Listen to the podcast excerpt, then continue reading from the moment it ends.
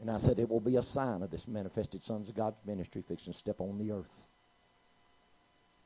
That was six months before she ever conceived. They just had their son on May the 9th as a confirmation to that word that God spoke to them. God takes care of his word. But he's he's a young man that loves God. Gave his heart to the Lord in 2009, been steadfast ever since. And I want him to come say something for the Lord.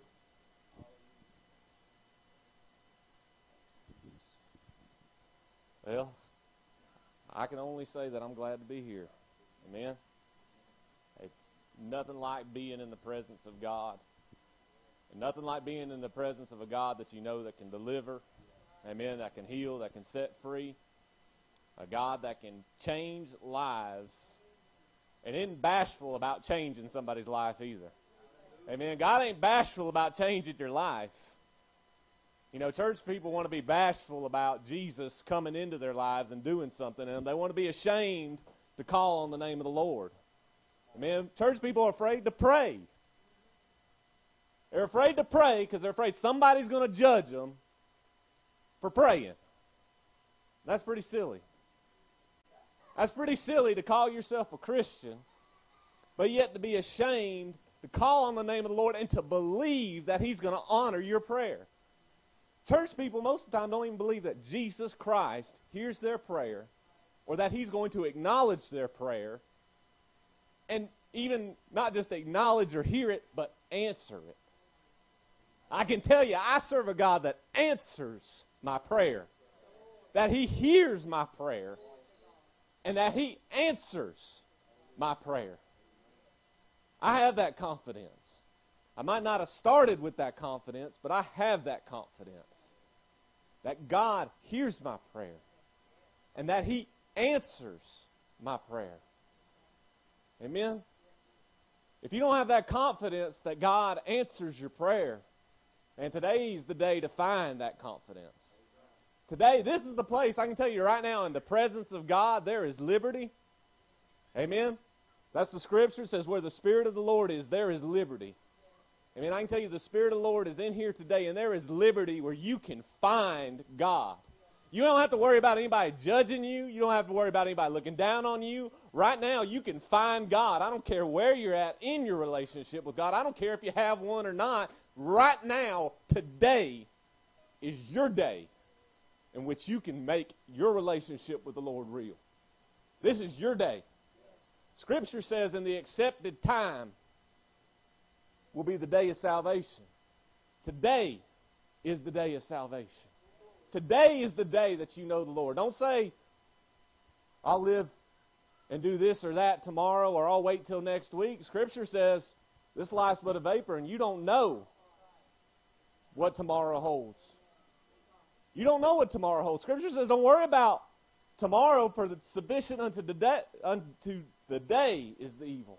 All right? There's enough going on today. You don't worry about tomorrow. You got to worry about today, right now. God ain't a God of the dead, He's a God of the living. He said, right now.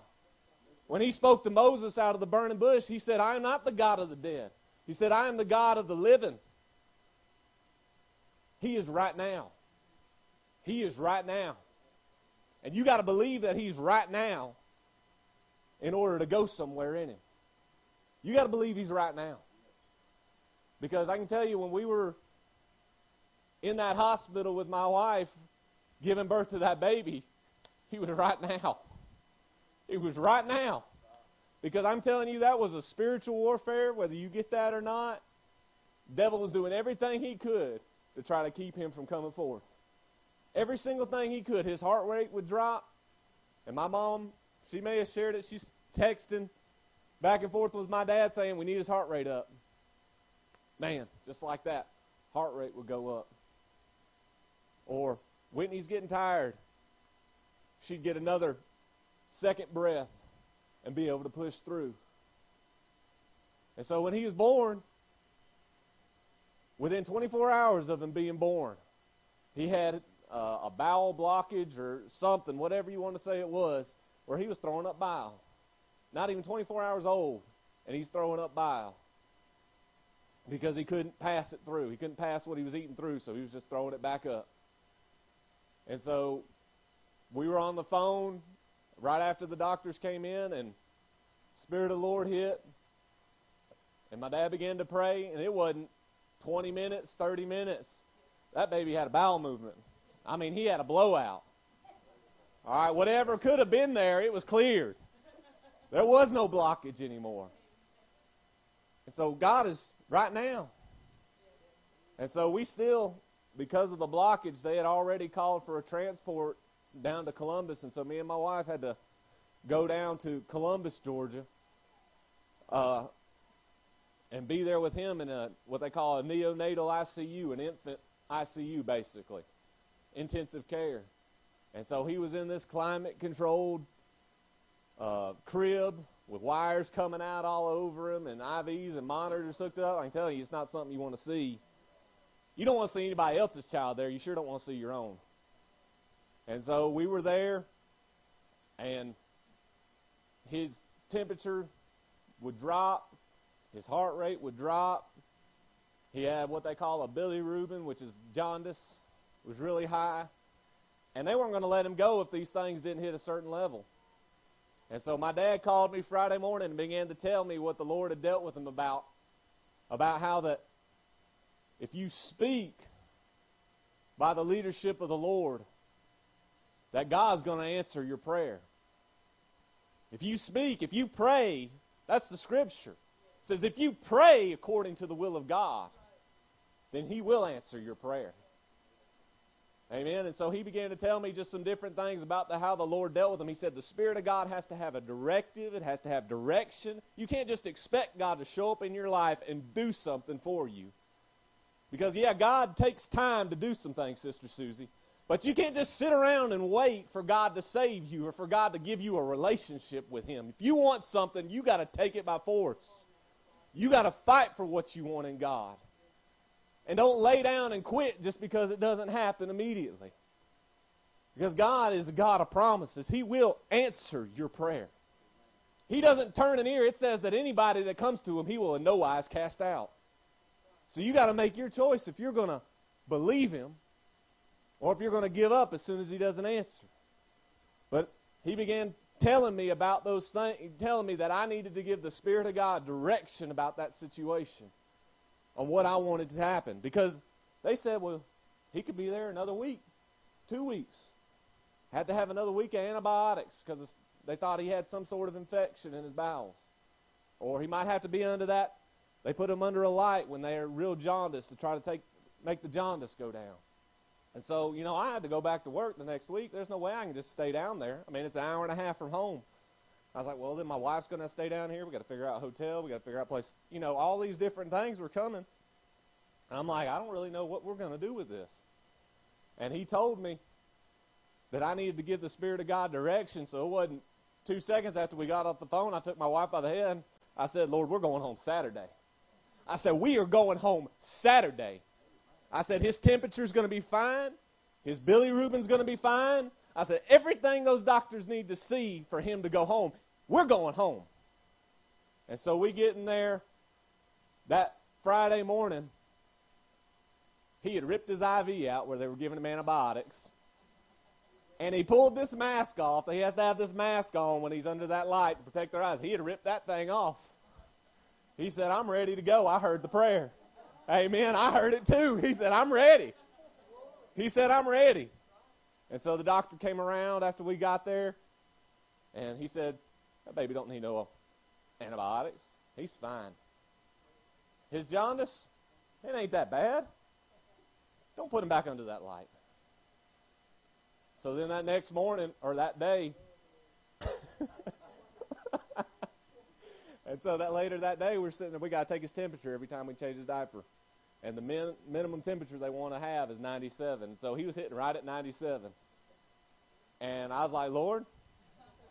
And I texted my mom and my mother in law, and I told them, I said, he's fine. That would, they would have let him go home with that. I said, but Lord, I said, that ain't. I said, I don't want any question, man. I want to go home. And so I told him, as I was texting him, I told the Lord, I said, this thing better be 98 tomorrow because I'm ready to go. I said, I don't want there to be any question. Guess what his temperature was Saturday morning? 98.0. Exactly what I told the Lord it needed to be. So don't tell me God doesn't answer prayer. Don't tell me He's not a right now God. He said, The righteous cry, and I hear it and delivereth him. He said, I'll deliver him speedily. I'll deliver him speedily. So you want something from God today? You make your petition known. You make your petition known. You want deliverance. You want something to change it. Something in your mind. Go ahead and search yourself right now and say, God, what in my life is not in your order? Go ahead. If there's something that bothers you in your life, maybe you don't have self confidence. Maybe you're uncomfortable about certain situations. You know, look, I went to high school. I know college, work. It doesn't get any better. I can just go ahead and tell you, you got you're going to have problems every part of your life. But if you got something going on, you make your petition known this morning. And you tell the Lord, God, I want this changed in my life. I want this changed in my life. I don't want to be this way anymore. I don't want to be this way anymore. Because look, Scripture says that if you confess your sins, He is faithful to not only forgive you of your sins, but to cleanse you from all unrighteousness. He will change you if you want to be changed. Because I can tell you, I, man, I used to, y'all wouldn't know me. If you had known me eight years ago, nine years, eight years ago, you wouldn't know me. Foul mouth, partier, a lot of things.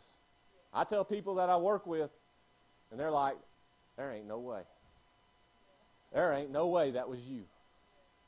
There was a guy that I went to college with who used to go to the bars with me. And by my that was my sophomore year, I gave my my life to the Lord. By my senior year, he said, he said, you don't even, you're not even the same person. He said, I can't, I was there with you and I can't even believe this is who you are now. So don't tell me God can't change you. You don't have to be that far down for God to change you. Amen. You don't have to go that far down for God to change you. You can be changed right where you are. But you got to make that first step. And I'm challenging you today. You want to be changed? You want to be different? You make that first step this morning and you call upon the Lord and you say, God, I want to be changed. I want to be different. And you tell him just like that. You don't, Lord, I want to change. Oh, God, I want to be different. No, you tell him, I want to be different.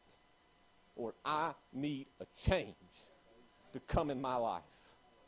I need something to help me in my life because there's too much going on in me that I can't figure out. There's too much going on. Life is complex. Life is not easy. And life will kick you down and tear you up. But if you've got the rock in which you can stand, and you won't fall. You won't fall. And if you do fall, make a mistake, and he'll pick you right back up. I'm telling you today, there is a deliverer in the house. If you want change, the amount of change you get is up to you. The amount of change you get is up to you. And I'm telling you, uh, it's, it's simple. You just tell the Lord, God, I need this today. I need something to be worked in me today. God, I may not even know exactly what I need, but God, I need something today. And if you will make that petition known, if you will make that prayer known this morning, then God will deliver you. God will deliver you. I guarantee you that's His word, and that's His promise. You just got to make your petition known this morning to decide do you want to go back to your life the way it was when before you came in these doors? Or is there something you want changed? Is there something you need changed? Because my God is a prayer answering God. My son is living proof that he is a prayer answering God. I'm living proof that he's a prayer answering God because there were people praying for me. That's the only reason. Only reason he ever came tugging on my heart is because I had people praying for me. So I'm telling you, don't you be ashamed to call upon him. Don't you be ashamed if you got to cry. And don't you be ashamed if you got to scream out to God. Because I'm going to ask you, what's more important today, being embarrassed or ashamed to cry and to call out the living God or to go back to the torment that you face in your everyday life? What is worse to you? What is the worst thing for you? Is it for you to cry and God deliver you? Or is it for you to go back into your misery, into your mire? What is the worst cost? Because I can tell you, the worst thing for me would be to go back into hell, to go back into a life of torment. That'd be the worst thing for me. I, man, I'd rather cry and bawl and snot and lie on the ground and God deliver me than I would ever want to go back into the hell that God delivered me from. I can promise you that. So I'm telling you today, if you ever have any doubt, if you have any question in your mind, or any hesitation, Lord, is it worth it? It is worth. You just go ahead and tell that thought in the back of your mind. This is worth the change. This is worth it. I don't care if somebody criticizes me. Me being able to cry out to God and get what I need is worth any judgment that people can put on me. You go ahead and use that today. Because the devil don't want you to have it. He doesn't want you to find this connection. He doesn't want you to make a connection with the Lord. But if you humble yourself today and you just say, Lord, I need some help, then I promise you, He will meet you where you're at. He will meet you this morning. He's already here. He's already here. And I promise you, the vessel that's going to be ministering this morning is my father in law. And I've watched, I mean, me and him, we've been at Fort Payne Church about the, about the same amount of time. And me and him, have, we've had some disagreements. We've had some struggles, and we've worked through some things. And I can tell you, I've gained a lot of respect for that man because he is real in his relationship with God. He is 100% real. And if he doesn't get something or doesn't know the answer, he'll tell you. He ain't going to try to make something up. But he's real. And the God that he knows and that lives in him is real. And I have seen God use him to deliver people. I've seen God use him to heal people. I've seen God use him to counsel people and get people's lives on track. God will use him today. God will use him today if you will pull on God. Don't pull on, you can pull on him, but I'm saying get your focus on the Lord and God will meet your need. Because I can tell you, there are plenty of people in here today that God has made, them, made himself real to. And the vessel that'll be ministering this morning, he's one of them. And I got the utmost confidence in him because he hears from the Lord. So I'm going to ask you today if you'll stand on your feet and reverence the Lord and you welcome him this morning and you open your heart to the Lord and you prepare yourself for God to do something in you. Prepare yourself. Purpose in your mind right now. Purpose in your mind. Go ahead right now. Purpose in your mind. Say, Lord, I need a change today. Do not let me leave this place without a change. God, I don't care how small and I don't care how big. God, I need a change. And I'm not accepting anything less than the change I need. You make that purpose in your heart today. You make that purpose in your heart that you are not leaving. I don't care if it comes down to the offering being received and the final prayer being prayed. You don't let go until God meets your need today.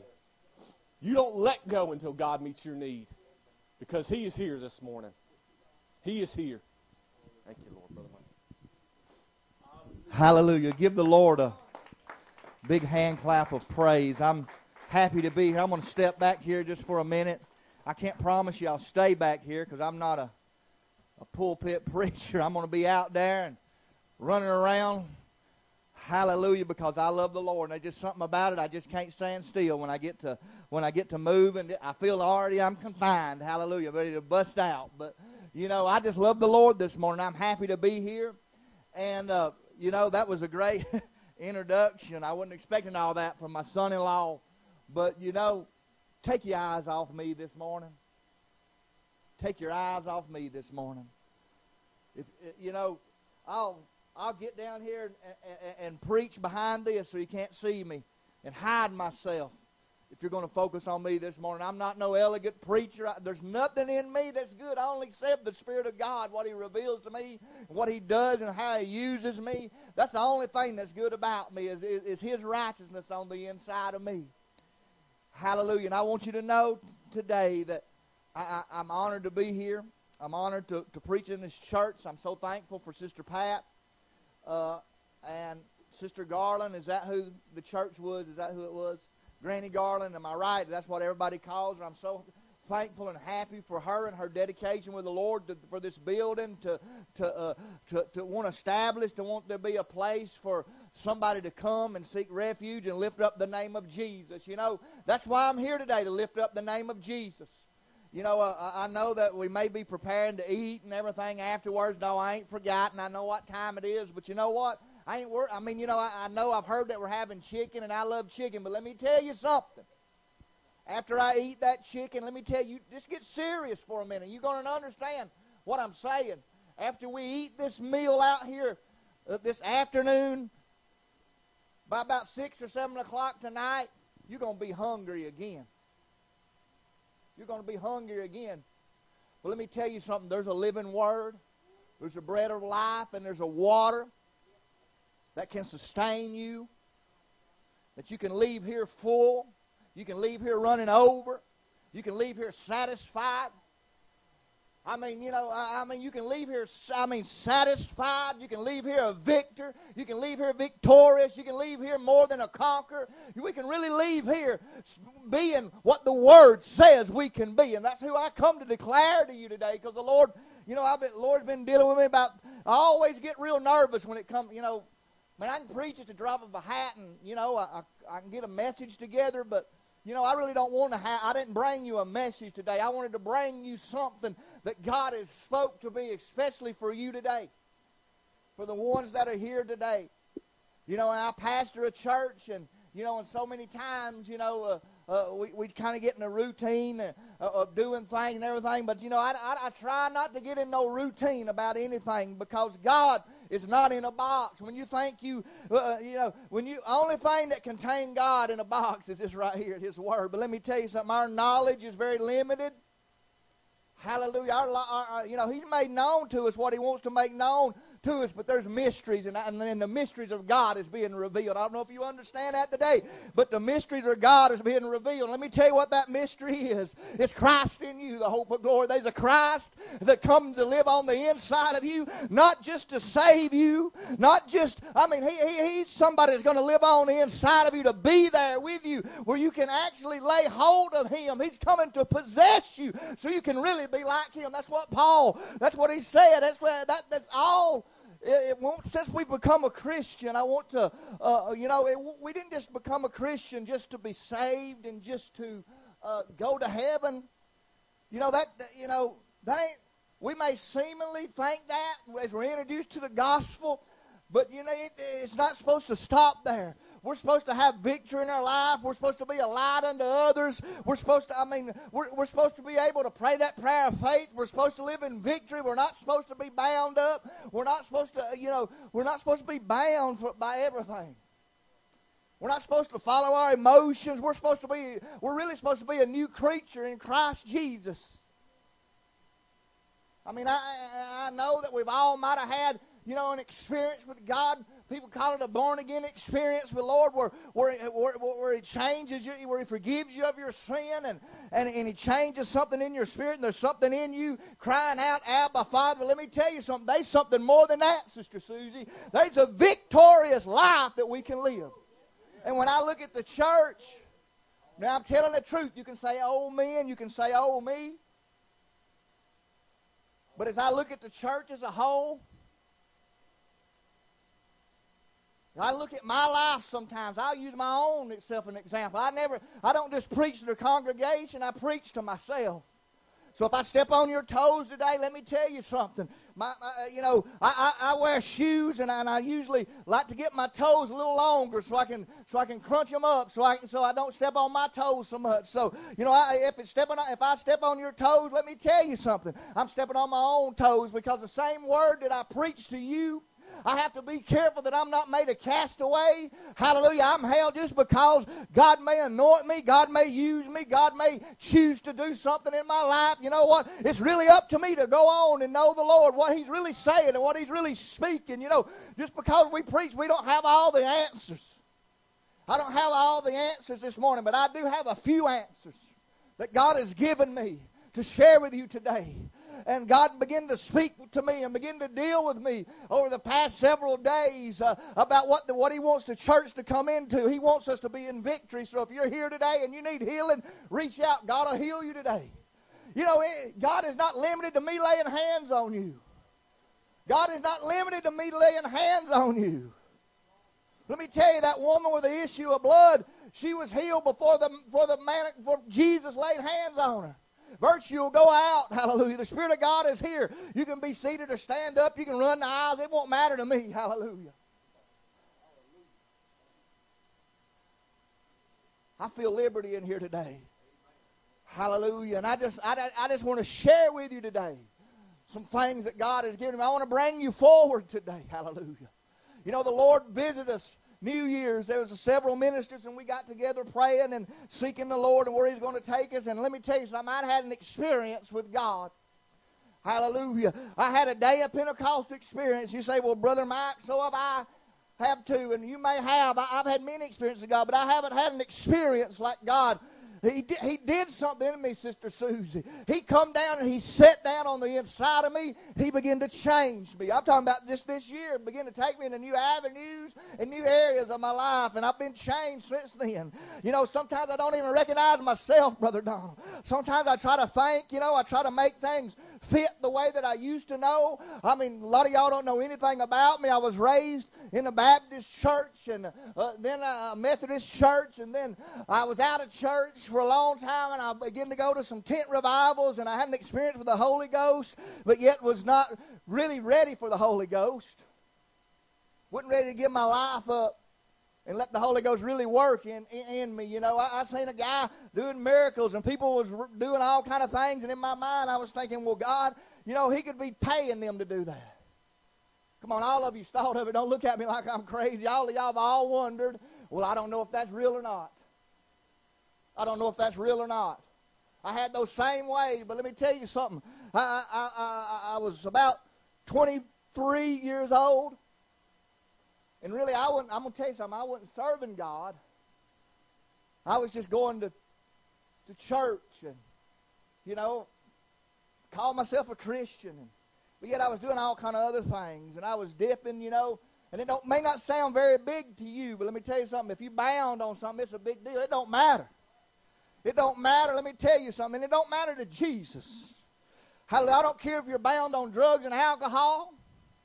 I don't care if you're if you're bound by a gay and lesbian spirit. I don't care if you're bound by by uh, by fornication spirit. I don't care what you're bound by, dipping drugs, ever what the, you know. A lot of people, a lot of church calls it little sins and big sins. Let me tell you something. There ain't no little sin. There ain't no big sin. There's sin. And I serve a God that'll deliver you from sin. That was His purpose. He give you grace and He shed His blood to cover you from your sin, and He gives you forgiveness. And now He, what He's what He's also did it made known to you a power of the living God, the power of the living Christ. That's what the Holy Ghost is to empower you to live above sin. So let's quit frustrating. Hallelujah. Grace. You say, Brother Mike, uh, uh, you, you, you got all the sin out of your life? Well, I can sit here and tell you no, I do not, because my heart is wicked above all things. And it will deceive me. So if I lean on to my own understanding, if I lean on the things of my heart and I don't give the Lord the fullness of my heart, something may creep up on me, but I don't practice sin. But I believe there's a victory in Jesus where I can overcome sin, even though the sin, I believe there's a, a, a, transformation. I believe of the heart. If we're really supposed to be a, a new creature in Christ Jesus,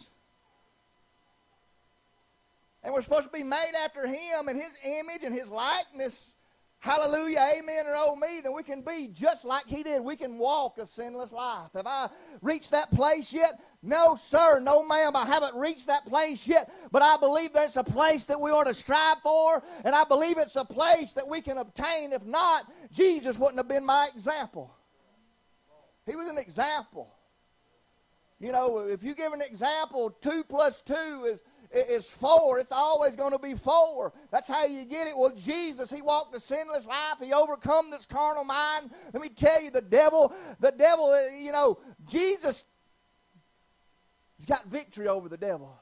The Son of God was manifested for this reason that the works of the devil may be destroyed. Quit giving the devil all this credit. Hallelujah. Quit giving him all this credit. Quit giving him power. Quit, quit giving him dominion over you.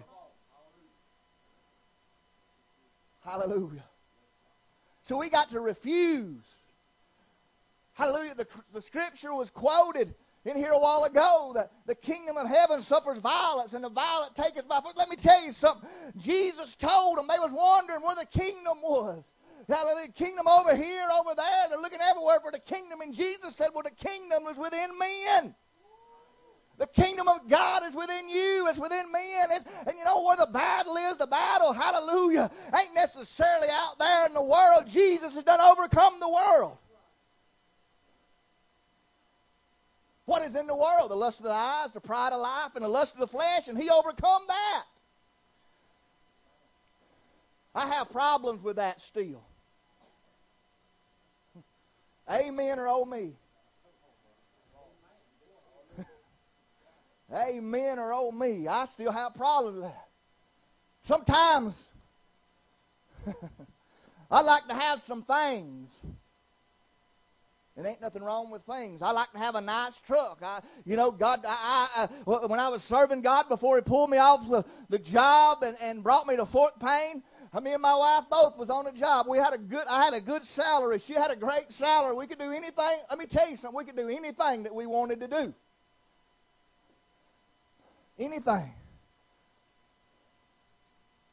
You know, within reason. We weren't millionaires or anything like that. Uh, but I'm saying we, we had made a good living and we could go as long as we was working we could have vehicles we could have homes we could go on vacations two or three times a year. We had the kids out. We put them through college and everything. We put my wife we put her through college and we started out early and we got all that. And now you know we was in our early 40s and the kids was out of the house and now we were working and putting up hallelujah putting up in the 401k putting up in retirement. We could have did anything that we wanted brother elders and then god hallelujah, begin to call upon my heart, begin to call and, and, and want me to start a church. And, you know, and he, he had told me, he had told me he was going to make me a pastor of a church.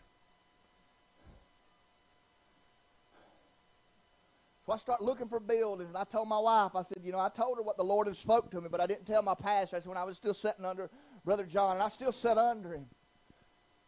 But because this is what I believe, I, I know God sent me to help my pastor, because God pulled me out of one church, out of the Church of God, and sent me up to Fort Payne, Alabama, and we drove.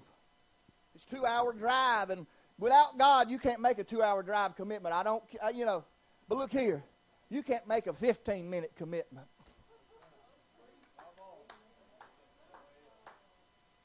Let me tell you something. I know a God I know the God that I'm preaching about. If I've seen all the miracles and everything that my pastor, no, I haven't experienced a lot of things. But what I have experienced in God, I know Him as that God. And I know what He's trying to reveal to me and in me and through me. And you know what? He don't want it to be no secret. It just ain't limited for the preachers. He wants that to be, He wants that to be in the whole body. I read, hallelujah, in the book of Revelations, hallelujah, about God coming back, going to step into church without spot, without blemish.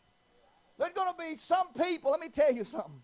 There's going to be a people, I don't know, you may have to put this on the shelf, hallelujah. There's going to be a people that Jesus steps in.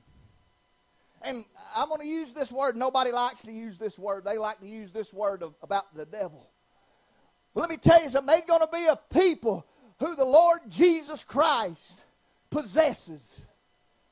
And they're going to be just like him. They're going to have his mindset. Paul talks about it. You say, well, Brother Mike, I don't believe with I don't agree with that. Well, the scripture's full of it. It says, Paul says, let this mind be in Christ Jesus. Let this mind be in you, which is in Christ Jesus.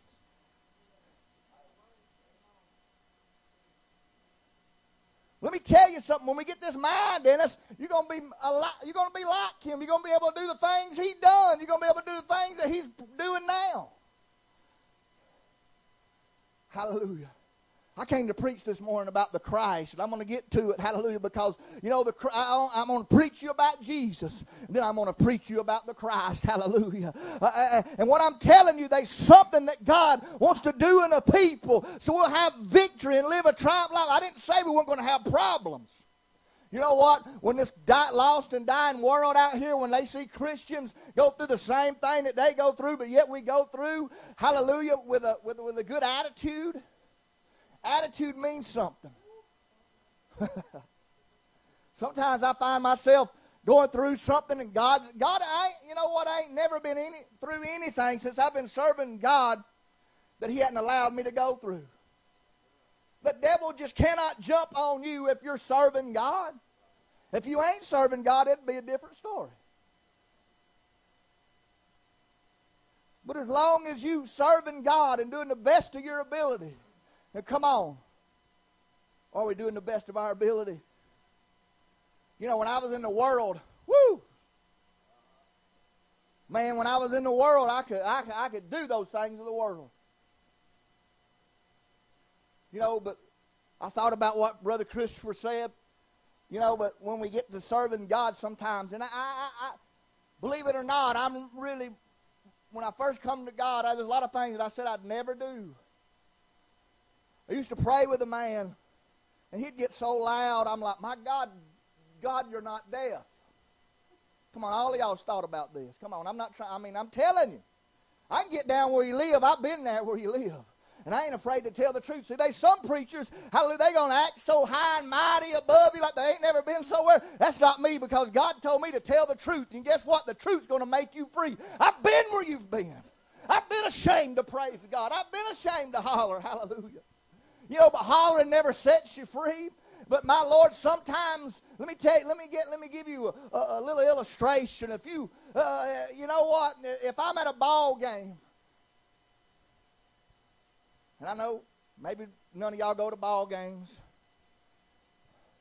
but I, I went to ball games and I was able to serve God and I played ball.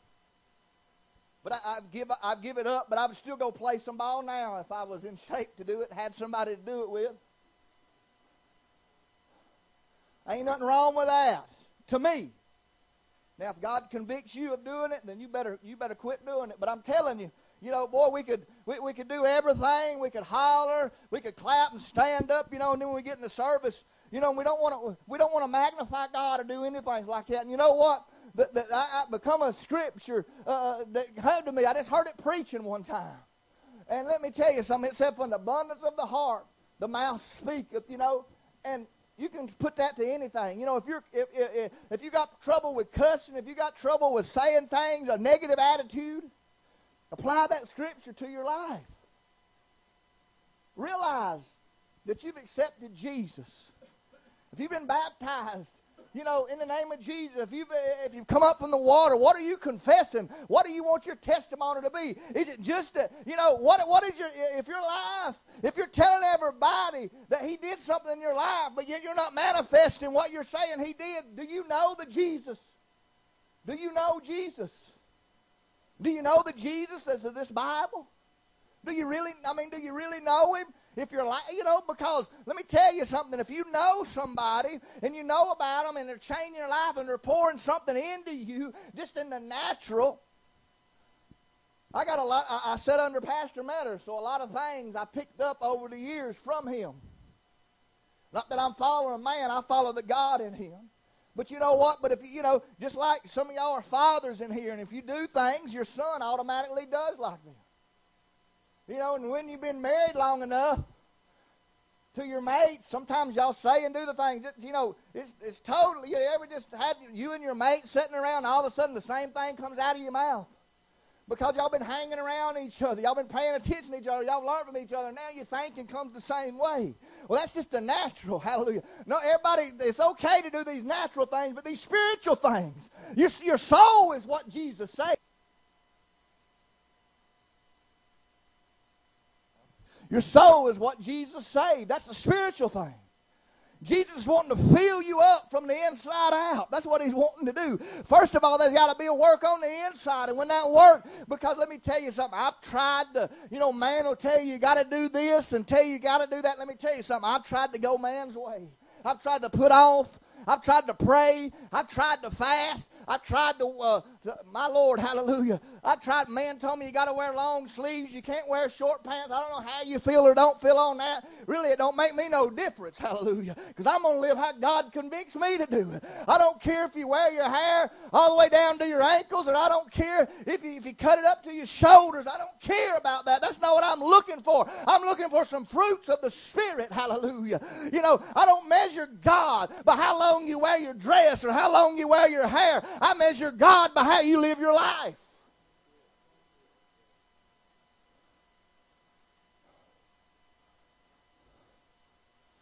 Do I have things that I believe God cleans us up? Yes, I do. But also, being a pastor of a church, I, I have to, a lot of times, just you know, I just take my handkerchief out and rub my head thinking, you know, okay, Lord, you got to work patience and long suffering in me because we know that people, we know that people, when they come to the Lord, they're not going to do everything right. My God, I didn't. I'm still learning. And I'm the pastor and I'm still learning. So I got to have patience and long suffering. And I still got to pray to God how to counsel them, how to help them come out of the place. Hallelujah. My Lord, hallelujah. I didn't think the Lord was going to go this way. Hallelujah. Whew. Hot in here to me. Y'all give the Lord a hand clap. Let me get me a drink. I'm just getting warmed up. I'm waiting on the ground to dry out there.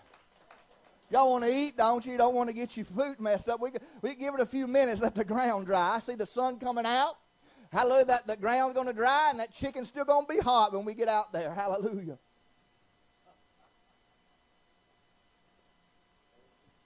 Let me tell you something. There's people in here I know they need the Lord to meet a need today. And the Lord wants to meet your need today, and He will meet your need today. Hallelujah. My God, but I've been thanking the Lord last night or yesterday evening. He began talking to me about uh, uh that Paul. I don't know if you could. Uh, I don't know if I'll go to my Bible and read scriptures or not right now, but I just want to tell you what the Lord really had been dealing with me on. And God began to, to talk to me about the book of Acts. And I don't know if you know the story about or not, but in uh, in the book of Acts in 17, where Paul goes up to Athens there, and he play, and there's all of these philosophers and these people that claiming to serve God, and he walks by this place, and there's an inscription on a tomb or a marker or whatever you want to call it, and it says to the unknown God. And they were worshiping this, and the Lord began to deal with me. Sister Susie, the Lord began to begin to speak to me. The Lord began to stir me in my spirit. Hallelujah. And He said, Let me tell you something. I'm not trying to offend you today, but I'm going to try to point out something to you today that you may or you may not know about God. These things of God that's unknown to us. Let me tell you something. There's a mystery of God. Paul talks about He was taken up to the third heavens, and things was not lawful for Him to utter that God showed him. And things have been locked up. And if you go into the book of Revelations and read about some things, there's some books and there's some things, there's some mysteries that's been sealed. But let me tell you, I'm telling you right now that the kingdom of God is at hand. The kingdom of God has been opened up to people. I'm no longer searching for a kingdom. I've stepped into a kingdom and I'm going to begin walking in the kingdom. I'm no more waiting. The Lord said, let me tell you something. When that, but you may not put, let me tell you something. It's all how you think and it's all how you believe. It's all who you have faith in or what you don't have faith in is what you're going to be able to do and go for in Jesus. There's some people. There's some people at my church sitting around. They don't believe it, Sister Susie. They say, "Well, when you possess it, I'll get it." No, you won't. No, you don't work that way. Just because, brother, you can get this, the kingdom of God, I could be preaching the kingdom of God, but there could be something in my heart and in my mind and, that I could be reserved and not given totally over to God. It doesn't matter what it is. But you could possess the kingdom of God inside of you. Jesus could sit down inside of you, change you, transform you, uh, deeper than you already have been before and leave me just like I am. And I'm going on chasing. So let me tell you something. There's going to be a lot of people sitting on the side of the hill watching people push the wagon up and they thinking they're going to be able to jump on that wagon and ride it down. Let me tell you something. Hallelujah. Oh, that, that, that, the kingdom of heaven, it suffers violence. If you're not prepared to get violent, with inside yourself, if you're not prepared to get violent uh, with your carnal mind and, and begin to understand that it is your worst enemy. The devil's not your worst enemy. The devil's, let me tell you something, the devil's defeated. He is defeated. The devil is defeated. Quit giving, you know, we give him power. if you tell him he's able to do something, then I I'm telling you, he'll, he'll, he'll take a hold over you. But Jesus made you more than a conqueror. The Spirit of the living Christ, the Spirit of the resurrected Christ, the Spirit that has all power, has all authority, wants to live and abide inside you. Let me tell you something. That's the Spirit. You got to earn this to that. You don't got everything that you need. If we had every, if you had everything that you need today, why aren't we still struggling with things? Woo, why are we depressed? Why are we sick? Why we need something from God? We need God's help. Why is our life a mess? Why is our kid? Come on, how? Why is our family life a mess? Amen. Oh me, I know I stepped on toes. Boom! I was preaching good, and then all of a sudden I started meddling. Let me tell you something. Jesus wants to meddle in your life. He wants to meddle in your life. He wants to meddle. He's got to be the center of your life. And he's got to meddle to get there. He's got to show you the things that's the center of your life. He's not going to let no God but, be before him. Let me tell you something. It's easy to make, come on, I got a grandbaby back there and she's with us. And I, you know, I ain't ashamed to, to say everything. Sometimes I air out my dirty laundry. If it'll help somebody, then I air out my dirty laundry. Hallelujah. Her mama and her daddy don't live right. He's called of God, but he runs from God. They got married. They can't stay together in and out, and they both want to do their own thing. She lives in Cocoa Beach, Florida, and he lives in my house. Alabama, I live in Fort Payne. Me and my wife, we left everything. I come off the job and left everything. Me and my wife both come off the job and left everything and moved to Fort Payne. We totally live by faith. Let me tell you something. Sometimes I wonder, Brother Donald, if my faith is going to fail me or not. I'm constantly asking God. If you don't know where the light bill is going to come from, if you don't know, you know, I got retirement. But let me tell you something. I'm 46 maybe fixing to be 47. If I was 59 and a half, I could take some out and it wouldn't cost me much. But anytime I do with my money, it's gone. It wouldn't matter. it wouldn't matter if you had a million dollars and God's trying to work faith in you. He's going to wait, hallelujah, till that's gone, hallelujah. He's going to wait till they come on. I'm going to tell you, you don't understand it. You can put back. I had some money put back. I had some money put back. I had a good bit put back to buy a house. I had a good back put back to do this. Let me tell you something. I got my house paid for. I got my vehicles paid for. But let me tell you something. I'm renting a house now. God won't let me buy one. Hallelujah. God won't let any, you know, this house I wanted to buy. I, I know what it appraised for. And this guy, he's asking, I mean, it appraised for a $100,000. And I had, I got it. I said, man, I'm to pay this man cash. And man, I'm to be easy to serve God. Come on, all y'all men think about. It. I'm telling you things about God. What you think about serving God, you can think, well, if I can get a vehicle, and you go, yeah, now, now all y'all thinking now, well, brother Mike's doing real good. Walk in my shoes. Walk what I have to walk. Do what I have to do. We got his vehicle and he's got one house paid for. Want to sell that and do that? You can't do nothing unless God allows you. It don't matter what I try to do. It don't matter what I try to do unless God ordains it. I can't do it. They so I mean I, I can see so much. They so let me tell you something, brother. There's a lot of stuff in the natural that I had planned out. My family, I, I go ahead and air out your dirty laundry. My family, we got property on the lake. My dad was offered $2.5 million for my dad's passed away. I got a brother and a sister. And I'm thinking, you know, after my, you know, my dad passed away. It's ours. I can sell this. Man, I'm going to be all right and we can preach this gospel. See, I already see what people's thinking. Man, he, had a, he got $2.5 million worth of property. It'd be easy to step out on God.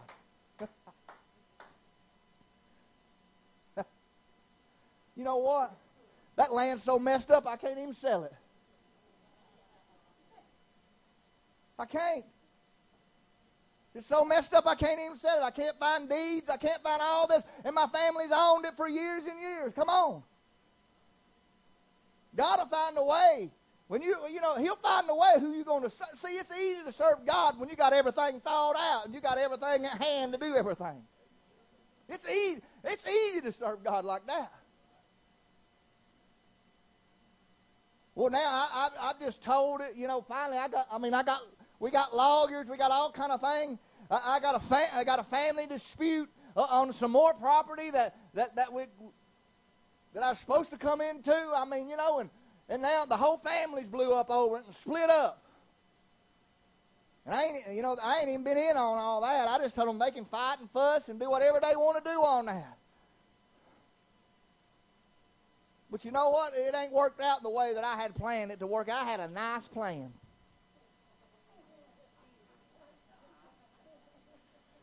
But not only that, God, He, he moved me to Fort Payne. You think I wanted to be in Fort Payne and, and preach to. to, to, to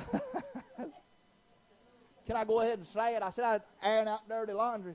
You know, I, I, I didn't want to go to Fort Payne and preach to a bunch of Metarites. Hallelujah. I didn't want I didn't want I didn't want to come up there. I didn't want to go up there and preach to people. I don't know if you understand what I'm talking about. What I I make that I, I call him Metarites because they've been birthed up under, come up under Brother Metter, and they take him, and that, that's really all they want.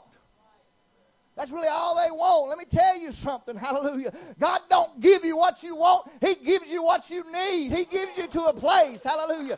Yeah, you know, no, I'm not. God didn't. Uh, uh, but, but let me tell you something. God spoke and told him that, that Pastor Metter took him as far as he could take him, and he put me in, into a place to take him into the kingdom. You think I asked for that? No. Let me tell you something. I came out of a church, hallelujah, my God, that had a bunch of young people in it. Man, I was doing just fine. They would, they would, I mean, just fine, man. They had music. They had all kind of things. The things what I thought was church. We had a movement of God, and He moved me up. Hallelujah, someplace. And that's the first place when God told me He was going to make me a pastor. I started looking for a building, and finally I told God, and I told my wife, Sister Susie, I told her I come in before we had revival. One, I told her. I said, I'm fixing to do what God told me to do. Right or wrong.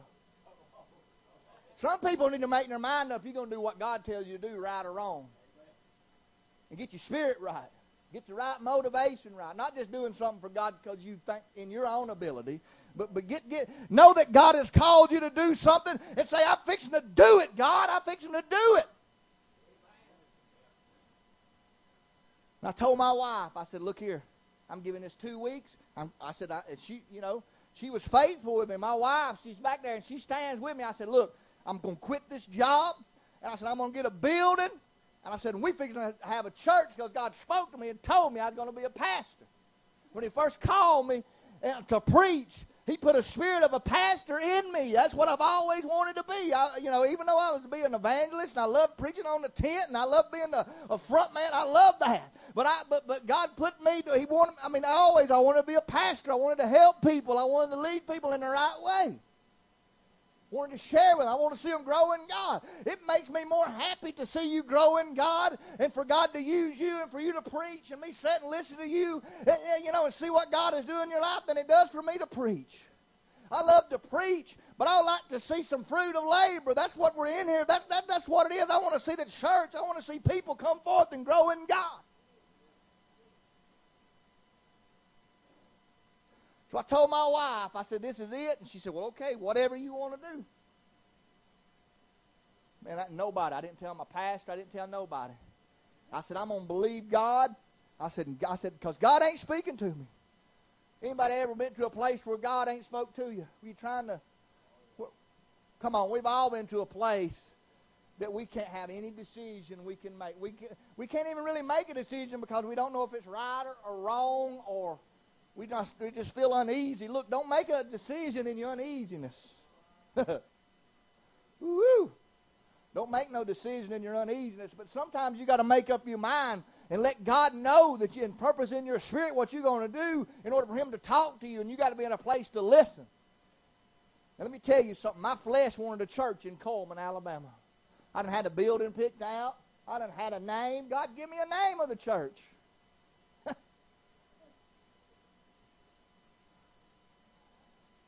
Say, God didn't do that. You say whatever you want to say. I know when God speaks to me. Maybe I'll start another church somewhere. Maybe, who knows? Maybe down the road. I can't worry about it, but I do know. So I went to this revival. Here I am. I had told nobody but my wife. And this woman of God was ministering. And hadn't been long. I'm sitting there and I'm even thinking, man, I'm, I mean, I'm praising the Lord. And, you know, I'm, I'm in the service, you know. I'm, I'm just want God to do something in me. Not even thinking about anything. She come right up to me and she said, What you're fixing to do, you're not supposed to do it. Stand still. My wife looks at me and points at me and said, Got your answer. Now you think I wanted you think I wanted to stand still? I've been sitting on this three years. God called me to pastor the church. You know, and it wasn't too long. It what was it? Maybe a year later, six months later, wasn't it? About six months later, he moved pastor and set me in. And even pastor, he had told me, you know, God had spoken to him about me being a pastor. And here he was, he was telling me, you might need to go to Cullman and start finding your place to have some meetings and do all this. He didn't even know what God was fixing to do. So there's some unknown parts of God that when we're serving God that we don't know. But God, that when Paul seen them people and seen that stone, it said to the unknown God. And these people worship this God. And the Lord began to tell me that there's people in my church, and they know me in salvation. They know me. They believe that I can heal. They read the Bible, but they really don't know me.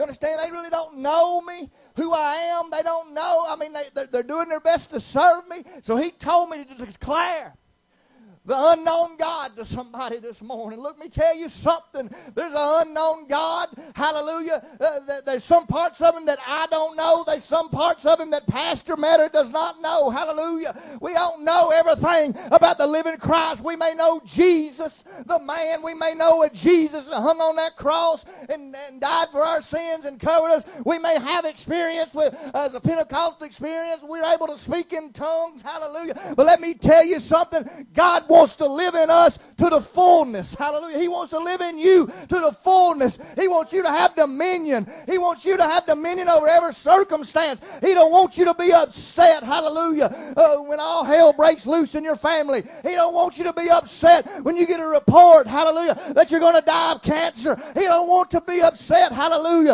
Uh, when, when your loved ones are running from God. Hallelujah. He don't want you to be upset and be worried about it. He wants you to have full of confidence that He's well able to deliver anybody out of the mess that they're in. Hallelujah. He wants you to have power and authority. He wants you to, to exhort that power and authority. Let me tell you something. Jesus learned from the things that He suffered. Hallelujah. He was a man just like me and you. He said a thought he had he was created just like me and you. He left from his Godhead, hallelujah, he became a man just like me and you. And if he was a man like me and like you, that's what the Bible says. He didn't take on the form of God. Let me tell you something. If he was God, he couldn't have been tempted in the wilderness. Because the Bible says that God can't be tempted and neither tempts man. That's what the Word says. The God part of Jesus wasn't tempted. But yet he was tempted. Who was tempted? The man part. His human fleshly emotions, his mind, that part. And the Bible don't say let the mind that is in Jesus be in you. It don't say let the mind that is in Jesus Christ. Come on. Listen to the mystery. It don't say let the mind that is in Jesus Christ be in you. It says let this mind that is in Christ Jesus be in you. Let me tell you something. When Jesus, hallelujah, he had to be that Lamb of God. He had to pay for the sins. He had to do all of this. He had to conquer the devil just like you and me. Let me tell you something. He referred to himself as the Son of Man. In other words, the Spirit of God would come on Jesus and he would resist sin just the same way the Bible tells us to do. Oh, he was the Son of God. The, he, the, the, the fullness of the Godhead dwelt in him bodily. Yes, sir. Yes, ma'am, he did after the resurrection. Hallelujah. If the fullness of the Godhead lived in him, hallelujah, he couldn't have died upon the cross. He couldn't have been tempted. He couldn't have been tempted. He couldn't have suffered. God don't suffer. But he cared enough for you and I to live in this world just like me and you live. You say you're cutting down Jesus. No. No, no, no. Because that's what a lot of people hear. Oh, you're degrading my Jesus. No. If you get it, if you understand it, if you understand where he wants you, he, uh, where, what he understood, you know, Jesus had to die a physical death. Let me tell you something. Because he was the lamb sent from God to pay the price for your sin. His blood had to be shed. It had to be put on the mercy seat. And that was the grace of God that did all that you wouldn't worthy for. But he made an entrance. Hallelujah. It said that the veil, which was his flesh, was rent. He overcame the flesh. It wasn't necessarily just that flesh on the cross. When he walked, when he, what do you think Jesus suffered? Hallelujah. We're supposed to experience the same death and the same suffering. That's what Paul said, that he wants to know him and the power of his resurrection and the fellowship of his suffering.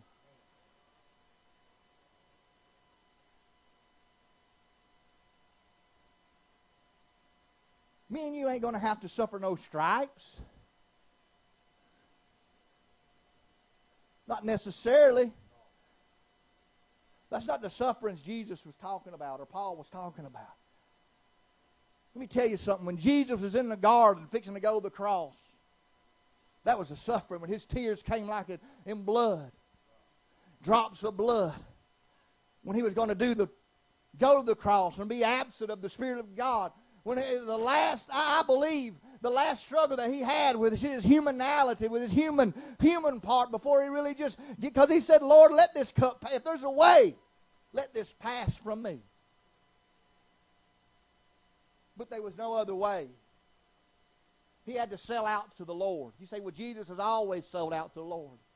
I believe that he. I, believe that when he come out of the garden, I believe he had a he had a power that was over his carnal mind. But let me tell you something. We got the Spirit of Christ living inside of us. But yet we don't want to overcome the carnal mind. The carnal mind is what makes you sin. You don't do something. Come on. I heard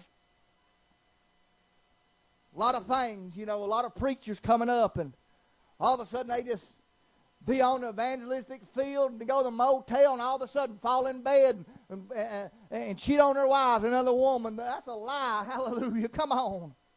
Ain't no man praying and fasting and doing all this kind of stuff. Sister Susie, I don't care what they say. They've been entertaining something in their mind.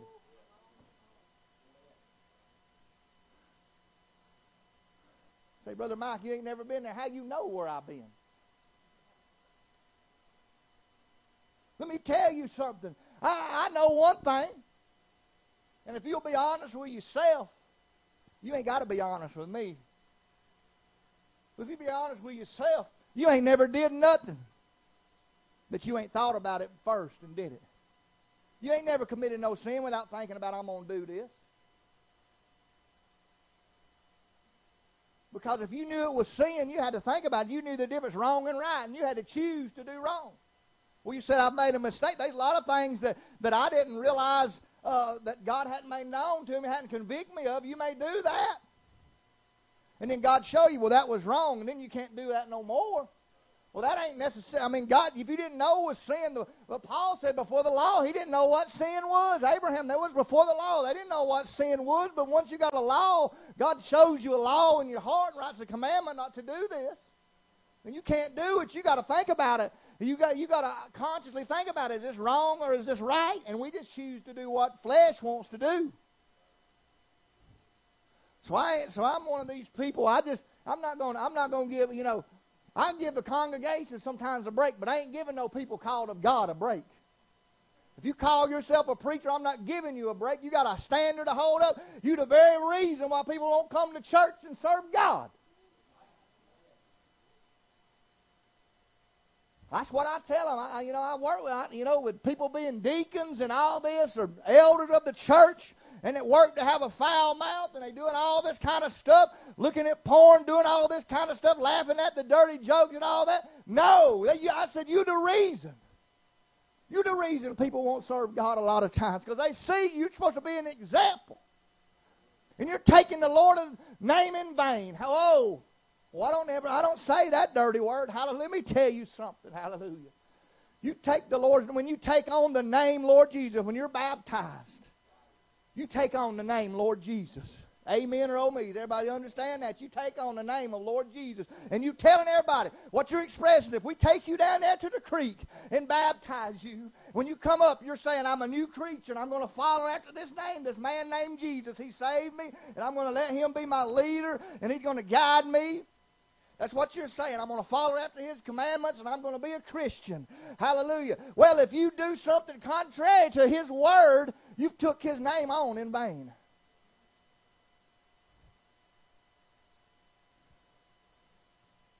Kind of makes you want to watch your step now. Yeah, we, we're Christians. We ought to watch our steps. What happened to that? We ought to live sanctified lives. Lord has been on me to sanctification telling me I'm going to have to sanctify my life more. You know what? I don't like that. well, Brother Mike, no, because part of me's got to die. Let me tell you something. God is the God of the living. We established that at the first of the uh, uh, uh, uh of the service here. Well, let me tell you something. Jesus, He died, and now He lives forever, evermore. Through His death and His resurrection, He gained all power, all authority over everything.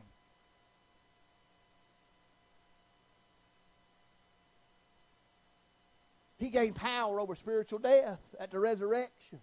He had power over physical death because he lay, raised up Lazarus. But let me tell you something. You go read the Old Testament. There was men and uh, God that raised up people from the dead. I'm going to say something, and I'm getting ready to close. I think. One guy told me, he said, don't be telling me you're going to, I'll sit there as long as you preach, but you tell me you're going to close and then don't, you a liar.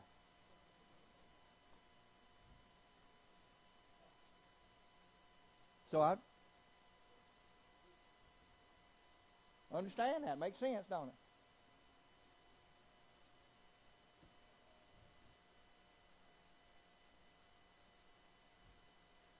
What Jesus, who Jesus do you know?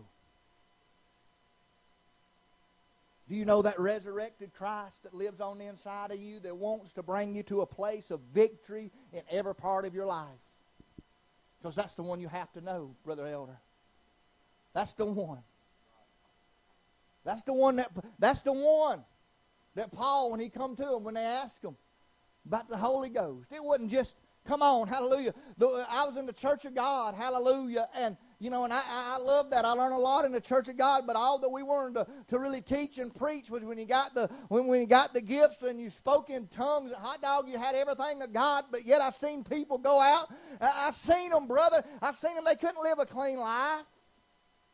But yet they got the fullness of God lives in it. Well, the Bible says that bitter water and sweet water, they can't share fountain And the Bible says you can't serve two masters. You'll either love one and you'll hate the other. And the Bible never says He gives us all of His Spirit. It said we have an earnest of the Spirit. I'm not doubting what you have in the Holy Ghost. It's took you this far. What you've got and what I've got in the Holy Ghost has took me from faith to faith to faith to faith to faith. Some people in here, the Holy Ghost that they have and the experience with God has took them this far, but a lot of them, they're ready to give up. A lot of people just ready to, I'm not saying they're ready to give up on God. They just, they're just in a haze. Your mind's in a haze. Your world's in a haze. You don't have no direction. You know that there's something more in God, but it seems like what? It's like we're bound up. But God wants to make known to you today a more fullness of Him. He wants to make known the Christ in you today. He wants you to understand that there's more of Him to be got. There's more of Him to lay hold of. There's more of Him. You know, you talk about the everybody wants. Let me tell you something about the old tent revivals. You know, I love the tents. I never really knew much about the tents. Like I said, I was raised Baptist, Methodist, and come in the Church of God, and uh, you know, and went through some Old Testament New Testament survey, and was going to learn how to preach in the Church of God and be ordained. But God told me not to do that. But I value all of my experiences in God because I had to go that way. See, you, some people may not have had to go that way. They just come into something, you know. But that wasn't me, so that gives me a lot of understanding on where people are at. And I can talk on some level that people, maybe I hadn't had my experience, can. I understand, but I realized that, that man, I, God ain't a God that in a box. We got to let him out of the box. We got to start trusting in him. And I realize that this movement of faith in God, Sister Susan began. I've been asking him, you know, people wants to go back to those tent revivals. And if God, if it's that way, that's fine. I love the tent. There's something about a tent. Let me tell you something. Most of the thing was I always preached was faith. And people was delivered through faith. I know you got to have faith in God. I can preach just faith. I can let Pastor up here and he can, you can be standing up on here and you may get healed today and you may get delivered today, but can you keep it? Without Christ in you, you ain't keeping nothing. I know a lot of people. Some of you, you done seen people. People get up here and preach faith. We can swing from these ceiling fans. Let me tell you something. I can jump three of these pews if God gets on me. I can walk. I, man, Spirit of God, I can walk the back of these chairs, but that don't heal you. I ever want, but if, but if you see, but let me tell you something. Sometimes our emotions, and sometimes we feel something. And, you know, it just what the Spirit of God owns somebody. It's tangible and it's catching, and then it builds up faith. But there's something that can get on the inside of you when the devil comes to you. You could invoke that name of Jesus, and you don't have to wait to get to the tent revivalist. You don't have to wait to get to the pastor. You're going to have, there is order. You need to be in the church. You need, if you don't have a home church, you need to find your home church. That's Bible.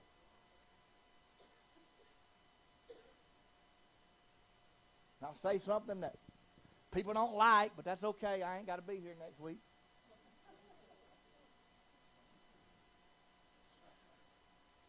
I don't think you ought to jump around. I, I, I mean, I, I think if you got a home church and you visit the homecoming, I believe that's okay. Let me tell you something. I believe that's okay. But the Lord puts leaders. The Lord had me in a church to learn something. In a denominational church to learn something. Then he showed me sin in it. Then he wouldn't let me leave to teach me something.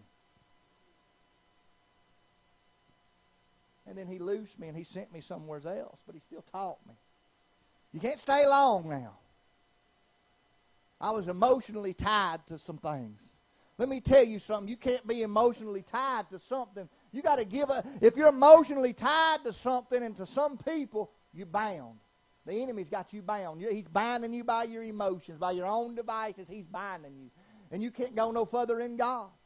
They some people, you know, you just so emotional. You know where you at ain't right. You know these people you can't help. You say, well, Jesus can always help them. Not as long as they look into you to be their Jesus.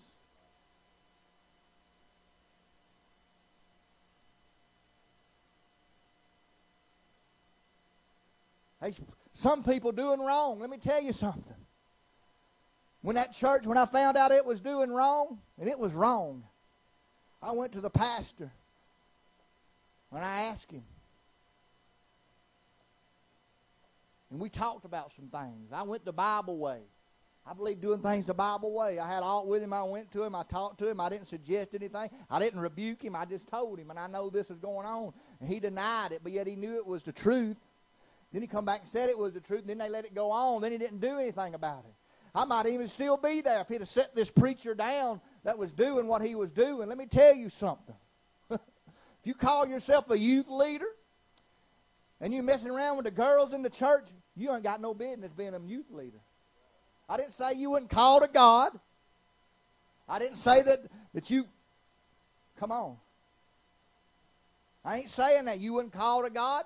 I'm saying that you need to sit down for a little bit you need to get some cover. You need to get your flesh under subjection. Because you're going to hurt somebody if you don't. He wouldn't set him down.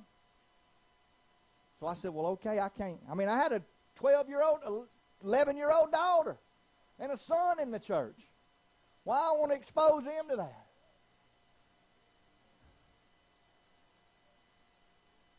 I didn't let it, I didn't go there, I didn't stand up in front of the church and tell everybody. Let me tell you something, though. You know, I me and this this other brother, I knew it was true and brought it to me. And there's several younger girls. They come and they told me some things, and I didn't want to believe it. This man, I mean, I had a, a lot of confidence in this young brother. I mean, I loved him. I loved him. Trusted him, man. He could preach. Seemed to be anointed of God. And I, I mean, you know, I loved him. I really loved him. But couldn't let that go on. I stood for more than that. You know, and there were some people, they even knew it and they refused to say anything about it. They just began to live with it. Let me tell you something. In that church, they let it go on. Let me tell you something. Everybody in that church, just about everybody in that church got a divorce or had trouble in their marriage. Everybody. And the youth probably had, what, 25 or 30 youth? Maybe, I mean, half, I don't know if any of them serve God now. Because when they found all this out, there's one, one, one young man, man, God changed his life. He, he, God saved him. He had a life of prayer and fasting.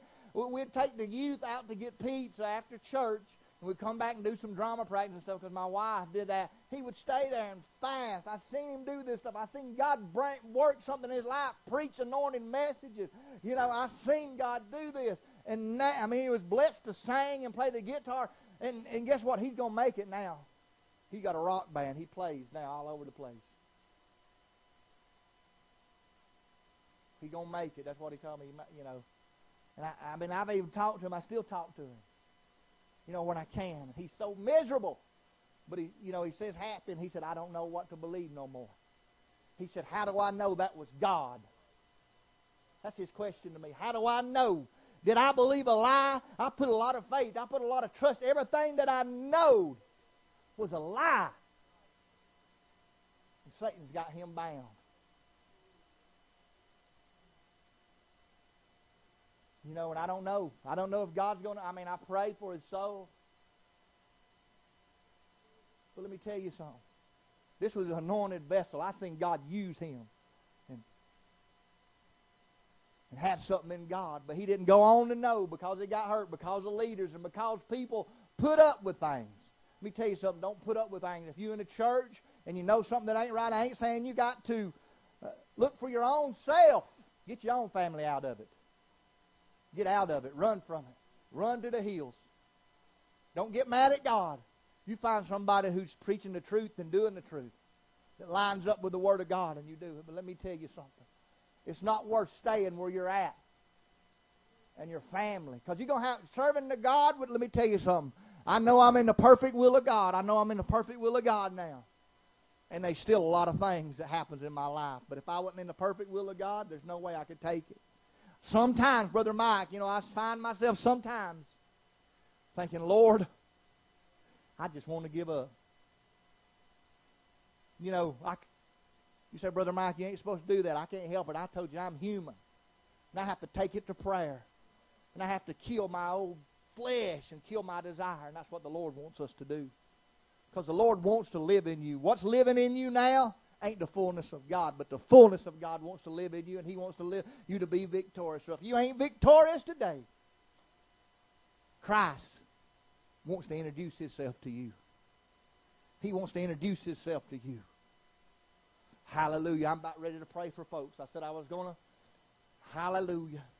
Thank you, Lord. I feel the Spirit of the Lord in here to heal and deliver and to set free. And today, I'm going to just tell you something. Sometimes God can just bring me back to you, and I know what's wrong with you and what's not wrong with you. But because of the what God is doing in this service today, from the front to the to the back about how God's been telling people to reach out. It's going to be a conscious decision to you if you want something from Him today. If you've been reaching out for Him today, if you'll make your way, God will do it.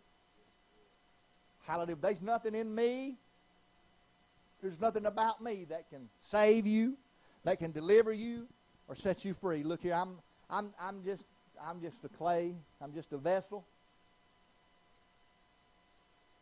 And you know, I look at myself so unworthy for God to use. So unworthy for God to use. But if you want God to heal you, deliver you, if you just. oh, goodness, Jesus. You may think this man, I, I, I, if you just want to see if I'm preaching about a God that's real, I dare you to come up here and let God impart something in you. Hallelujah. You can leave here changed, or you can leave here the same. It's your choice. And let me tell you something. I've come in the church, Sister Susie, and left the same way hundreds of times. That's your choice, and that's your option. But that's not what God wants to do. Every time we come into service, God wants to change us. You may say, Well, I'm changed. He wants to change you more.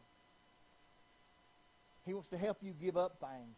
There's people in here that's struggling on giving up some things in their life. They know things ain't right. It just seems like they just can't give it up. They really want to change in their life, but they're so afraid what the world's going to think of them, what your friends are going to think of you. Let me tell you something. Don't matter what your friends think of you. Don't matter what somebody beside you thinks of you. You got to look and see what Jesus thinks of you. He's the only one you got to please. You ain't got to please me. You ain't got to please your church. You got to please Jesus. Hallelujah. If you'll make your way up to the front, anybody. Hallelujah. Thank you, Lord. Nobody needs prayer. Hallelujah. Thank you, Lord. Thank you, Lord. Hallelujah. Hallelujah. Thank you, Lord. Ooh, I feel Jesus. Hallelujah. Hallelujah. Prostate cancer. You believe God will heal you? Hallelujah. I believe He'll heal you too. That's right. Hallelujah. Well, the Bible says. I believe it. I feel faith. I I felt it this when Pastor said something to you a while ago to believe. I feel like God's going to heal you. I feel like God's going to heal you.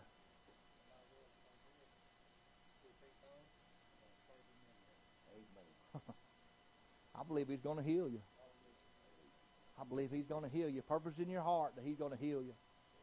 Father, in the name of Jesus Christ of Nazareth, God, I rebuke this cancer Devil, you're a liar. God, I impart faith in this man to believe. I take authority over in Jesus' name. Be healed. God, let a transformation, let a transformation and a renewing of the mind. God, He loves you and He serves you, Lord, but let this Christ, the resurrection, this power of the resurrection, go down on the inside of Him, Lord. Let it be a testimony. Let it be a testimony, Lord. God, you told us, Lord, if we preached this Christ, if we preached it, Lord, that there'd be signs following, Lord. It's not up to me to heal him, it's up to you. In Jesus' name, God, I did your will. God, you let it be done. In Jesus' mighty name. Hallelujah. Hallelujah, hallelujah, hallelujah. Hallelujah. Whoo, I felt it. Hallelujah. Come on. Hallelujah. Come on and praise him. Come on. Hallelujah. Anybody else? Hallelujah. I feel him. Hallelujah. I feel him. Hallelujah.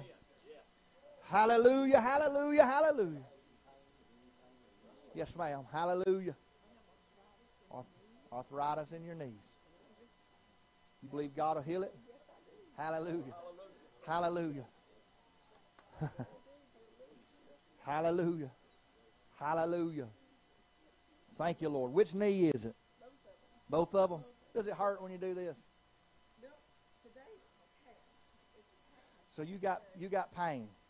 So if pain leaves you, you you'll believe that God heals you. So is your husband here? Uh, you won't mind if I take her by the hand, will you? Hallelujah. I'm just asking. I'm going to take you by the hand, and this may seem crazy. We're going to walk up down here till the pain leaves. I'm telling you. I don't have to work tomorrow. I don't either. I believe God. He may heal you before we get down there, but I'm telling you, it means more to me than you get your healing than me eat that chicken. Hallelujah. You ready? Believe God. Father, in the name, confess it. Step, high step. Hallelujah. Command that pain. Come on, step. Hallelujah. Do you want it? How much do you want it? Come on. Hallelujah. Pain leave right now in the name of Jesus. Come on. Any pain? Come on. Come on. In the name of Jesus. Come on. Get faith. Hallelujah. In the name of Jesus. In the name of Jesus. In the, I don't get tired when the anointing's on me. Hallelujah. Come on. We're going to walk. Hallelujah. This seems crazy. Come on. Y'all don't doubt. Hallelujah. Father, in the name of Jesus. Rebuke this pain. Leave you spirit of pain right now in the name of Jesus. I take authority over you and I drive you out of her body. God, you fill her with your Holy Ghost. God, you breathe upon her. God, you let her have that confidence in the name of Jesus. God, you heal her of this arthritis. God, right now in the name of Jesus. Does it still hurt? Come on. In the name of Jesus. Come on. Can you do this? Come on. Hallelujah. Come on, hallelujah. Yeah, you can. Hallelujah. In the name of Jesus, come on. Let Jesus, there he is. Hallelujah. Come on, receive it. Hallelujah. Come on, don't doubt. Hallelujah. Hallelujah. Come on. Hallelujah. Sister Susie, hallelujah. Play us something. Hallelujah. I feel minds wandering. Come on, get your minds in here. But Jesus, hallelujah. Hallelujah. Come on. Hallelujah. In the name of Jesus. In the name of Jesus, devil, you're a liar. Confess it. Tell it. Tell the devil he's a liar. Tell, tell the devil he's a liar. Tell it. By the blood of Jesus. By the blood of Jesus. By his stripes. Tell the devil. Look him in the face. He's standing in. Hallelujah. Tell him by the blood of Jesus. Hallelujah. The devil is a liar. Hallelujah. I've paid by the stripes of Jesus. He's paid for your healing. Hallelujah. You still feeling pain? Hallelujah. Come on. If it's leaving, tell him. Guess what? Hallelujah. He's under your feet. Hallelujah. Hallelujah. There you go. Hallelujah. He's under your feet. Hallelujah. Come on. Come on. Just give him. Hallelujah. Oh, hallelujah. Hallelujah. The devil is a liar. Hallelujah. Hallelujah. It's okay. Go ahead, praise him. Go ahead and praise him. Hallelujah. If it ain't gone, don't you tell me it's gone. Hallelujah. Hallelujah. Hallelujah. Hallelujah. Hallelujah. Hallelujah. The Bible, James said, I'm going to show you my faith by my works. Hallelujah. There's a lot of people confessing to have faith. That's a work. By you stepping is a work. It's a work. I'm believing God. Every step, I'm believing God that I'm healed. I'm believing God I'm delivered. Come on, hallelujah. That's what we have to do. Hallelujah. You still in pain? Hallelujah. What is it? Hallelujah. Hallelujah. Hallelujah. Hallelujah. So, hallelujah. Has He healed you or not? Has He healed you or not? Oh, yes, yes. Hallelujah. Hallelujah. Hallelujah. Hallelujah. I feel the Holy Ghost. I don't sweat, but I'm sweating. Come on, let's Hallelujah. Hallelujah.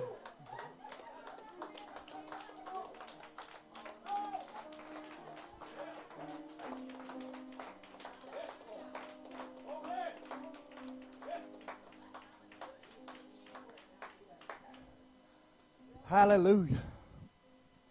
Hallelujah. Hallelujah. Hallelujah. Hallelujah. That's my Jesus. That's my Jesus. Come on, the enemy's going to fight us. He's going to fight us. He's a worthy adversary, but guess what? We're more than a conqueror. You're more than a conqueror. Hallelujah. Did you need something? Hallelujah. Hallelujah. What you want God to do? Just prayer? You hurting? You serve the Lord? Hallelujah. You got a home church? Hallelujah. You go every Sunday? Hallelujah. Okay. Ah.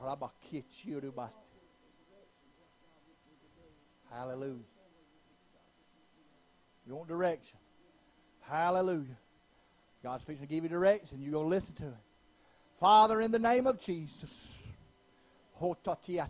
Father, God, you direct our path. God, you still our mind. In Jesus' name, leader, guider, and director. In Jesus' name. Hallelujah.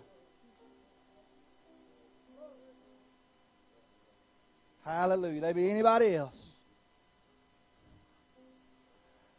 Hallelujah. I just feel that they. Hallelujah.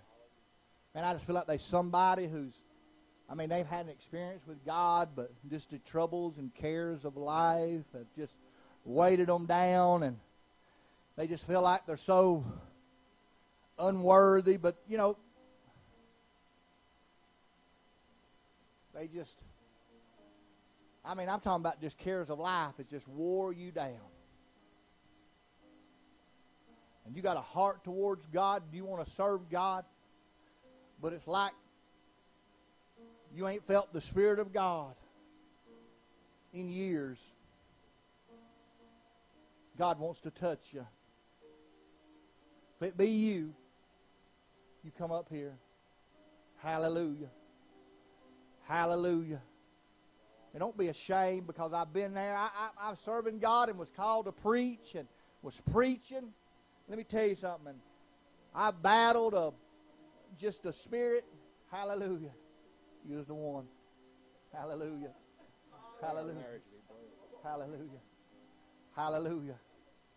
Y'all have kids or how long you been married? 17 years.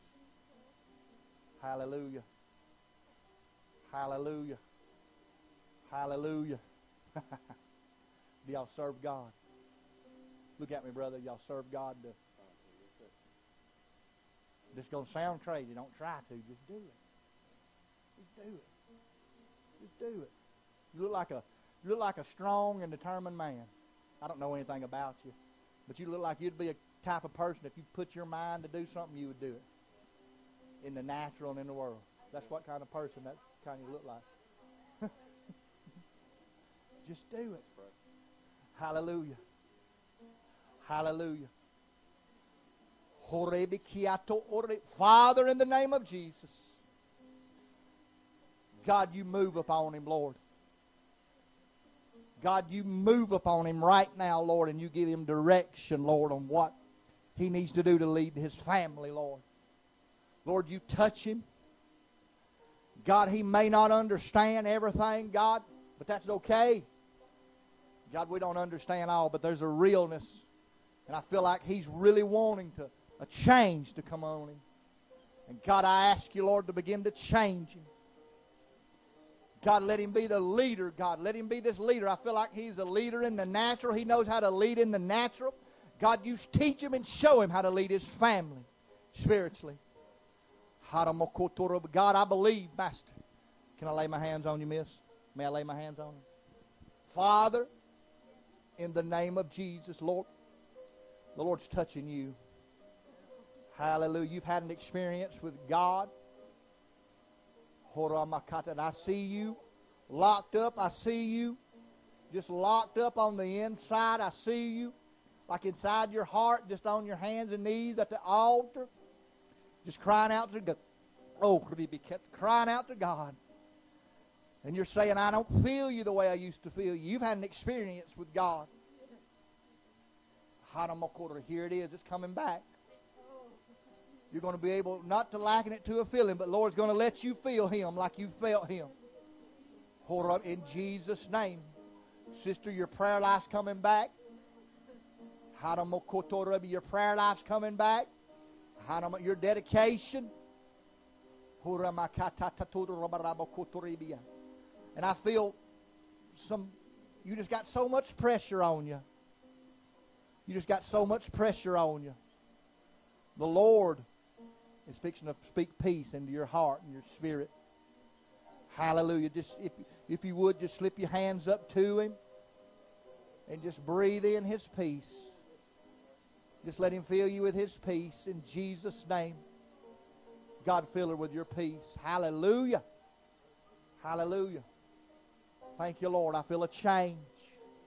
God bless their marriage. God help them. Hallelujah. Serve him. I know you can. Hallelujah. Hallelujah. Thank you, Lord. Thank you, Lord. Hallelujah. We got more power than we know. we got more, let me tell you something. You got more power than you know. Jesus died and resurrected to give you power, lay hold of his power. We can serve God. There's times there's times in my life, let me tell you something. Just because I pastor a church and God may anoint me or whatever, hallelujah. There's times that I feel like I can't go on. There's times we feel like that. That's where we got to tap, tap in and we got to press. That's that fight. And you just got to know what Jesus did. He paid it all. He paid that price. Hallelujah. Thank you, Lord. My Lord. Anybody else? I feel like the Spirit of God is releasing. Hallelujah. Hallelujah. Let's leave here changed. Hallelujah. Everybody slip their hands up to heaven. If you would and you can. Father, in the name of Jesus. Lord, I want to leave here changed. Just say it to him. Lord, I want to leave here changed. Even though there didn't no preacher lay hands on me or God just being in your presence, Lord, I'm going to leave here changed. Lord, I may not even feel nothing right now, but I understand and know that I've been in your presence. And I can't come in your presence without you changing me. And God, I want you to change me, and I allow you. I open up, God, to you so you can change me. And Lord, I thank you, Lord, for your presence, and I thank you, Lord. In Jesus' name. Hallelujah. I just feel like the Lord is done with me. Hallelujah. I love you, Sister Pat. Hallelujah. I appreciate you. Hallelujah. Hallelujah. Just let me obey God here for a second. Hallelujah. Hallelujah. I just feel the Spirit of God giving you strength. Hallelujah. Hallelujah.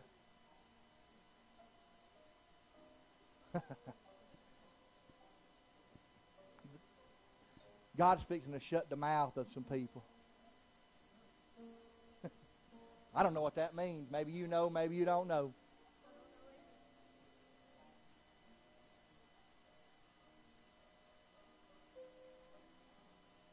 Hallelujah. Thank you, Lord. You'll know. Hallelujah. Thank you, Jesus. Do you love him? Praise him and magnify him. Hallelujah. I got to pray for him. This is the mom. It's, it's pastor's mama, but it's also she's. I call her Mama Metter. She's the mama of the church. Hallelujah. And she's been the devil's. She's been going through it, but she's pressing. Some of us felt like her, we wouldn't even go on a lot of times. But she drove all. I mean, all this way. Ninety-two years old, right? Hallelujah. Still shining a light. Still I'll go see her during the day, and she, that's all she's talking about is Jesus. Father, in the name of Jesus, God, I speak to her mind. Satan, you cannot have her mind. God, let your spirit fill her. God, you strengthen her in her body. God, her neck, her shoulder, her legs. God, you strengthen her to make this trip back home. God, you give her peace, Master, in her soul and her mind. In Jesus' name, amen. Hallelujah. Come on, lift your hands and give the Lord a praise. Would you do that? Come on, lift your hands. God's making himself real in this place. Amen. God's making himself real. Hallelujah. Brother Michael, I'm going to step just a couple of steps further because I see some things I feel like the Lord wants to do. I'm not going to prolong the service, but there's a couple people I feel led by the Spirit of God to pray for. And I'm Brother Michael's elder. And I've been serving God 45 years, and sometimes the Lord will show me more. Young man, come here. How old are you? 15. Raise your hands up to the Lord. There's a love for God in your heart. And you got a deep desire to serve God. And I'm going to lay hands on you. Don't know nothing about you, but there's a reality of God fixing to make itself real in your life that you ain't never. You right at that age, you need God to manifest Himself to you because you can go either way right now.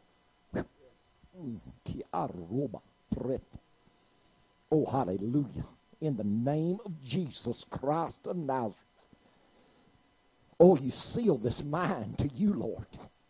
God, He's a vessel. He's called. He's chosen. You stir up the spirit of prayer in him. You stir up a hunger for the things of God, and you begin to visit him in dreams and visions. Bring him forth, Lord. Bring him forth, Lord. And let the power of your spirit rest upon him. Whew. In Jesus' name, hallelujah. Thank you, Lord. Lord told me your prayer life's coming back. Your prayer life's coming back. Lord, put this word here for your family, first and foremost. And you're going to see a restoration you're going to see a renewing of the Spirit of God, and you're going to see God begin to save your seed and bring them into the truth. And they're going, hmm, you're going, whoo, you're going to worship God together. I'm telling you. Go ahead and praise Him. Go ahead and praise Him. Go ahead and praise Him. Hallelujah. Thank you, Lord. I'm going to tell you, I appreciate what God's doing in here today. Brother, I believe you're healed. I believe you're healed. I do. I believe it. I believe it.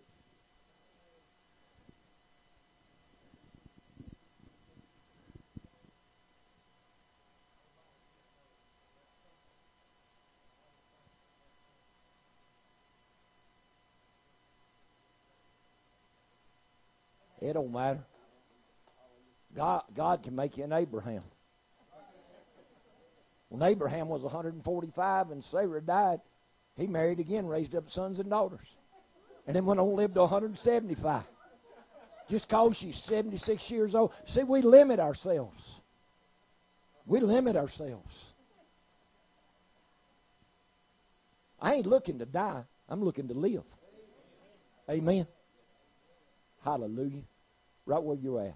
Stand on your feet.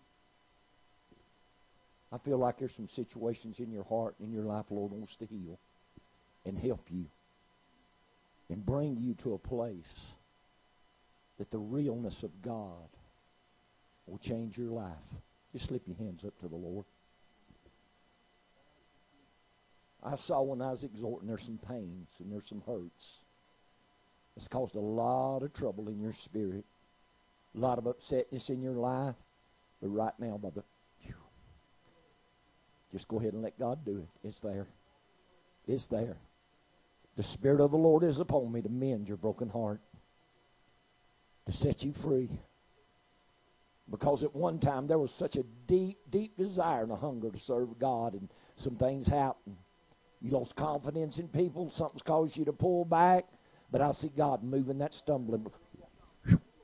And I said, oh my God, there's a freshness of the Spirit of God just come down on you.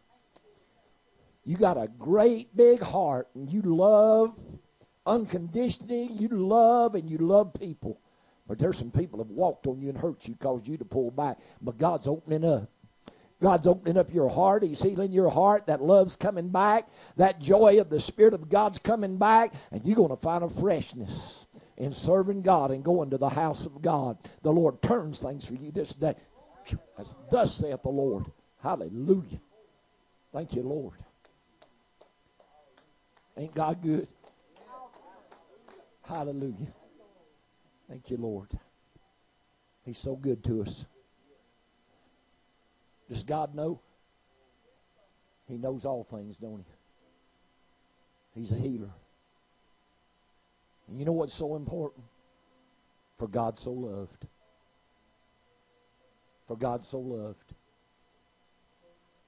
Brother Kevin, for God so loved that he was willing to give his most prized possession, his only begotten Son, to pay a debt we couldn't pay. To pay a debt we couldn't pay. We owed it because we transgressed the law. But he went and stood in our place. That's love. Because God so loved. Amen. Because God so loved. Hallelujah. Love you, baby sister. Stay on your feet and raise your hands. I don't get to see her much anymore. They said under Brother Michael's teaching, and Brother Michael does a great job. But you know, when God speaks to me, then I've got to be obedient to the voice of the Lord. There's a power and a force that's come against your mind and has tried to get you to doubt the very call and existence of God because of some of the things you've been through. It's it's like a cloud has set down in your mind. The warfare started, and the enemies started telling you that God needs to do this and God needs to do that. God don't need to do anything. All you need to do is believe that no matter what happens, God is God.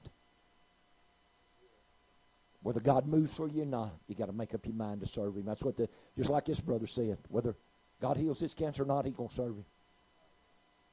You know those three Hebrew children standing there, facing that fiery furnace, that said, "We know our God is able to deliver, but if He does not, we're gonna serve Him, regardless. We know He can deliver." I'm gonna lay my hands on you. This, I seen it just like a power just grips your mind, and the devil's been lying to you. It's a darkness and a confusion and a cloudiness set down over your mind. But the Lord's going to lift it today. And a joy and a renewing of the Spirit of God sits down on you right now. Mm. And I command a refreshing of the Spirit of God to come down on you. Bula sida brato. Mm. Oh, oh my God, there it comes. I feel it. I feel that old pressure. I feel that old power. I feel that old force being loosed. And the spirit of prayer returning, the joy of the Lord returning. The desire to serve God returning, the desire to possess that call of God. I feel it returning. I feel it restoring. Oh, Lord, restore unto me the joy. That's what David prayed, Lord, restore. Oh God, cast me not of thy presence. Take not thy Holy Spirit from me, but restore unto me the joy of thy salvation. God, people supposed to serve you with joy. Restore the joy, restore the joy. Mm, hallelujah. In Jesus' name, something changes. Thank you, Lord. Love you, Mama. Thank you, Lord. God's good. You know, if you ain't got joy and you walk with God, there's something wrong with your relationship. Seems like God's people's got to where all they focus on is troubles. That's all they focus on is what their troubles are, what they're going through, how hard the devil's fighting them. Forget about all that. There's victory in Jesus. When you serve Him with all your heart, with everything you know how to do, you should walk in peace. You should walk in comfort. You should walk in joy. Amen. You should. You should walk in joy. Hallelujah. And I'm going to take a few moments here. And I'm going to receive an offering. I'm going to do it two ways. I'm going to set a bucket over here on this side for this man that ministered. And I want y'all to help him. This man and his wife walked off $100,000 a year